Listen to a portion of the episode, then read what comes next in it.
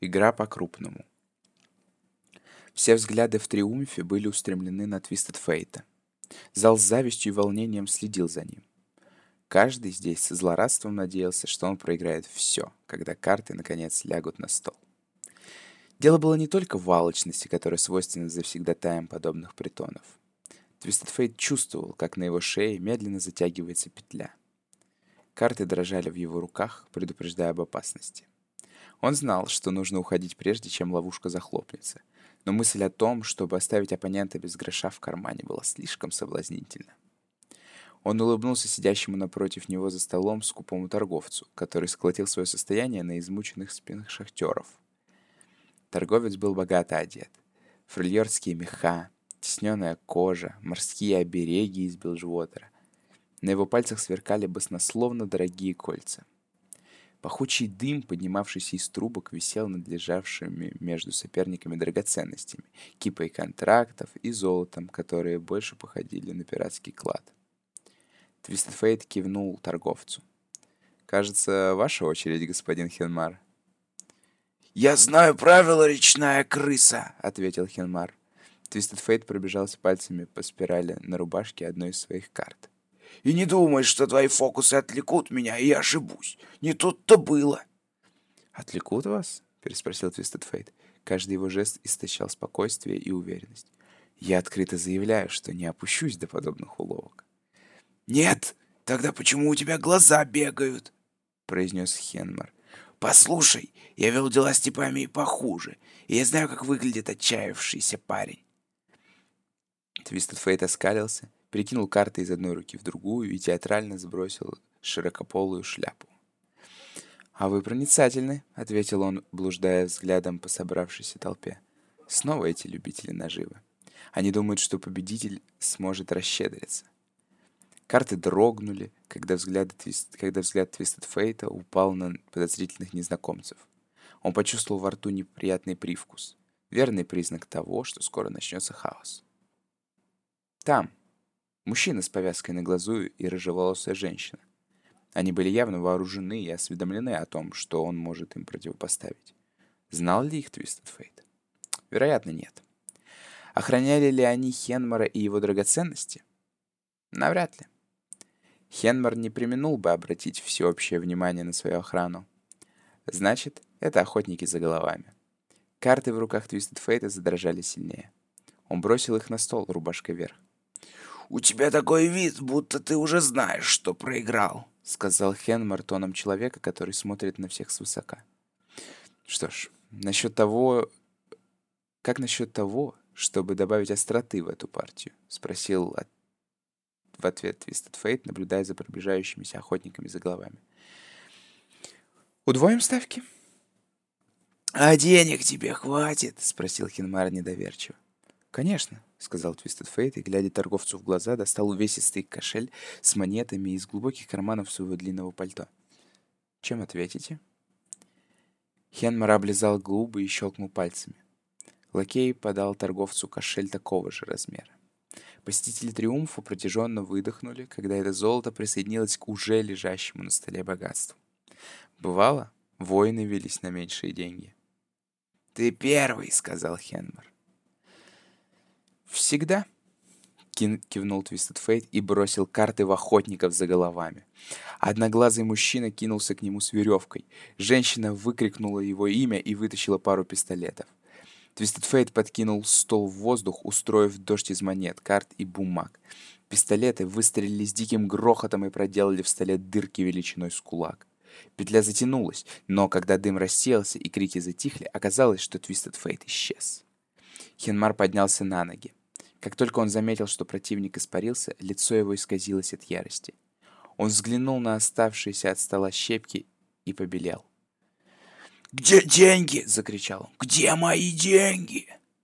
Пять карт приземлились лицевой стороной на пол триумфа. Флэш-рояль. Вплоть до последнего мертвеца. Писатель Грэм Макнил, художник Мари Магни. Белая пристань Билджвотера получила свое название благодаря птичьему помету, который покрывает ее толстым слоем. По традиции, именно отсюда отправляются в последний путь умершие в Белджиотере. Местные не закапывают в землю своих мертвецов, они возвращают их морю. Сотни колышущихся на волнах буйков служат памятью о подгребенных в морской пучине останках. Некоторые из них сделаны на скорую руку, и на них написано лишь имя покойного. Другие же больше напоминают настоящие надгробия, вырезанные в форме кракенов или пышногрудых морских ведьм. Мисс Фортуна сидит на пустом ящике краденого рома на краю пристани, закинув ногу на ногу. Изо рта у нее небрежно торчит ноксианская сигара. В одной руке она сжимает дыхательный шланг, прикрепленный к гробу, наполовину погруженному в воду. В другой — потрепанную веревку, пропущенную через ржавый роликовый блок и привязанную к крышке этого гроба. Пистолеты в кобуре, в случае чего их можно легко достать. Свет луны с трудом пробивается сквозь надвигающийся со стороны моря туман, окрашивая пенные воды в грязно-коричневый цвет.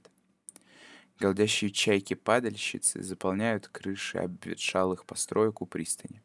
Это хороший знак. Они всегда знают, когда можно полакомиться свежатенькой. «Давно пора», — шепчет мисс Фортуна, заметив, как бритоголовый мужчина в коротком пальто из чешуи дракона выходит на пристань со стороны узкой мусорной аллеи. Целая стая острозубых прибрежных крыс следует за ним по пятам, надеясь, что их потенциальная жертва пьяна и скоро вырубится. Человека зовут Джек Мунзиглос, один из раскрашенных братьев. У каждого уважающего себя корсара есть татуировка, но с Джекманом случай особый. Он использовал каждый сантиметр своей кожи, чтобы запечатлеть разнообразных морских гадов. Именно всех своих любовниц и жертв, а также названия всех потопленных им кораблей. Она не могла вспомнить никого, кто так же нагло выставлял бы на показ признания в собственных преступлениях. Человек, уверенной походкой, идет по пристани, но бегающие глаза выдают его страх. Рука сжимает у бедра Эфис с длинной сабли, э, рука сжимает у бедра Эфис длинной сабли с усиленными зубами акулы лезвия. Стрелковое оружие у него не менее вычурное. Короткий карабин со стеклянными трубками, тянущимися по всей длине ствола.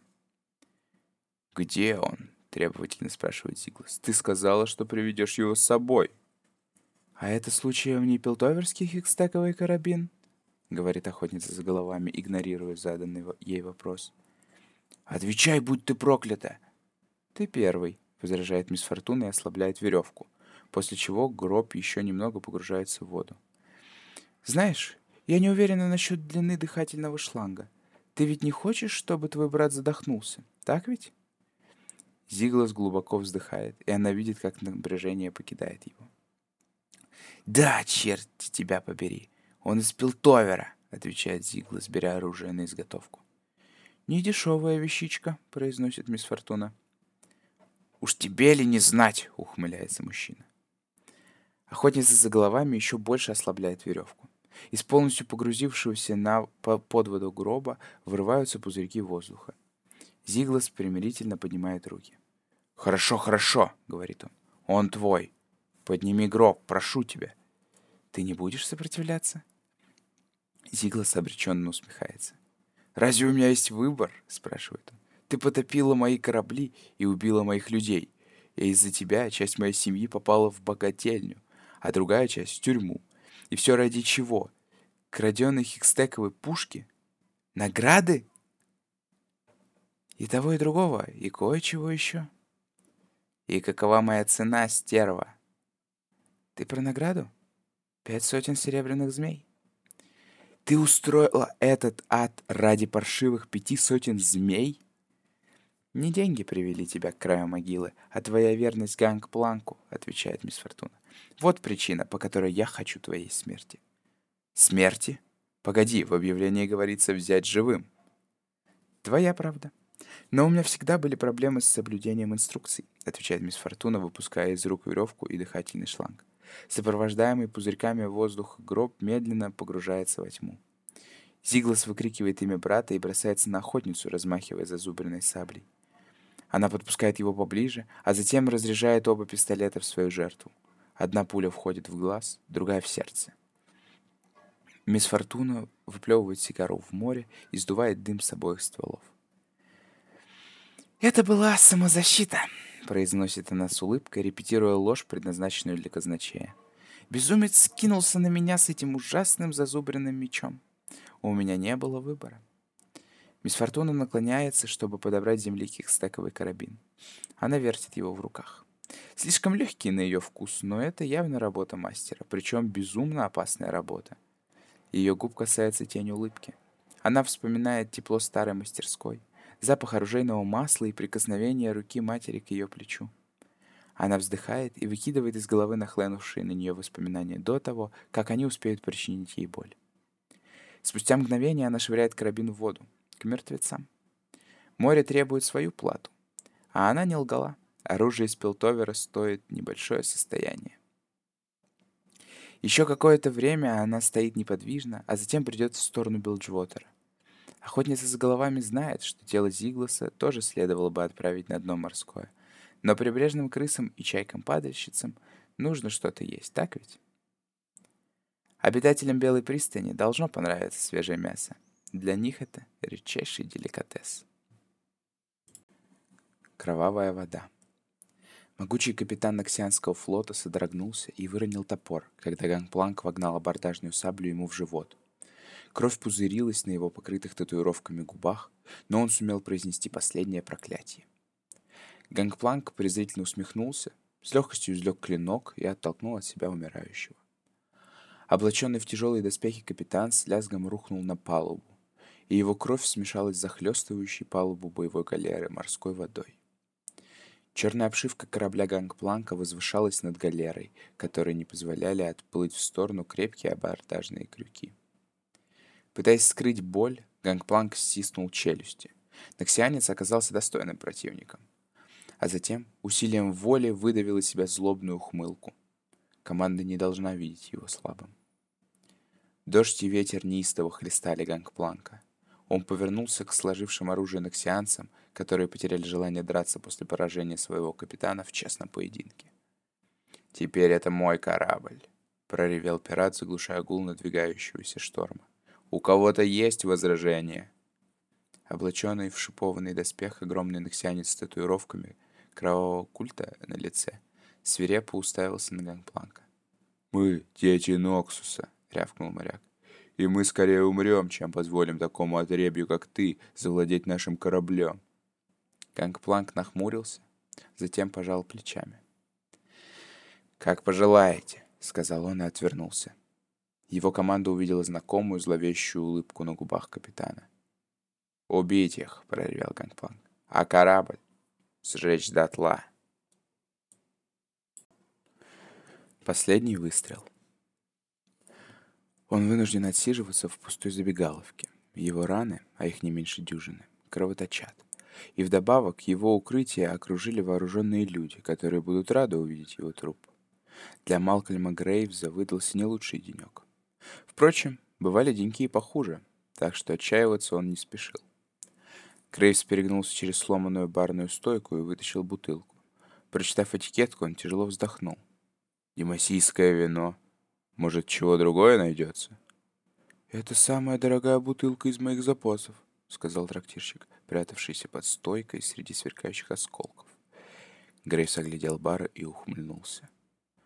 Похоже, других бутылок у тебя в запасе не осталось. Трактирщик дрожал от ужаса. Он явно не привык находиться под огнем.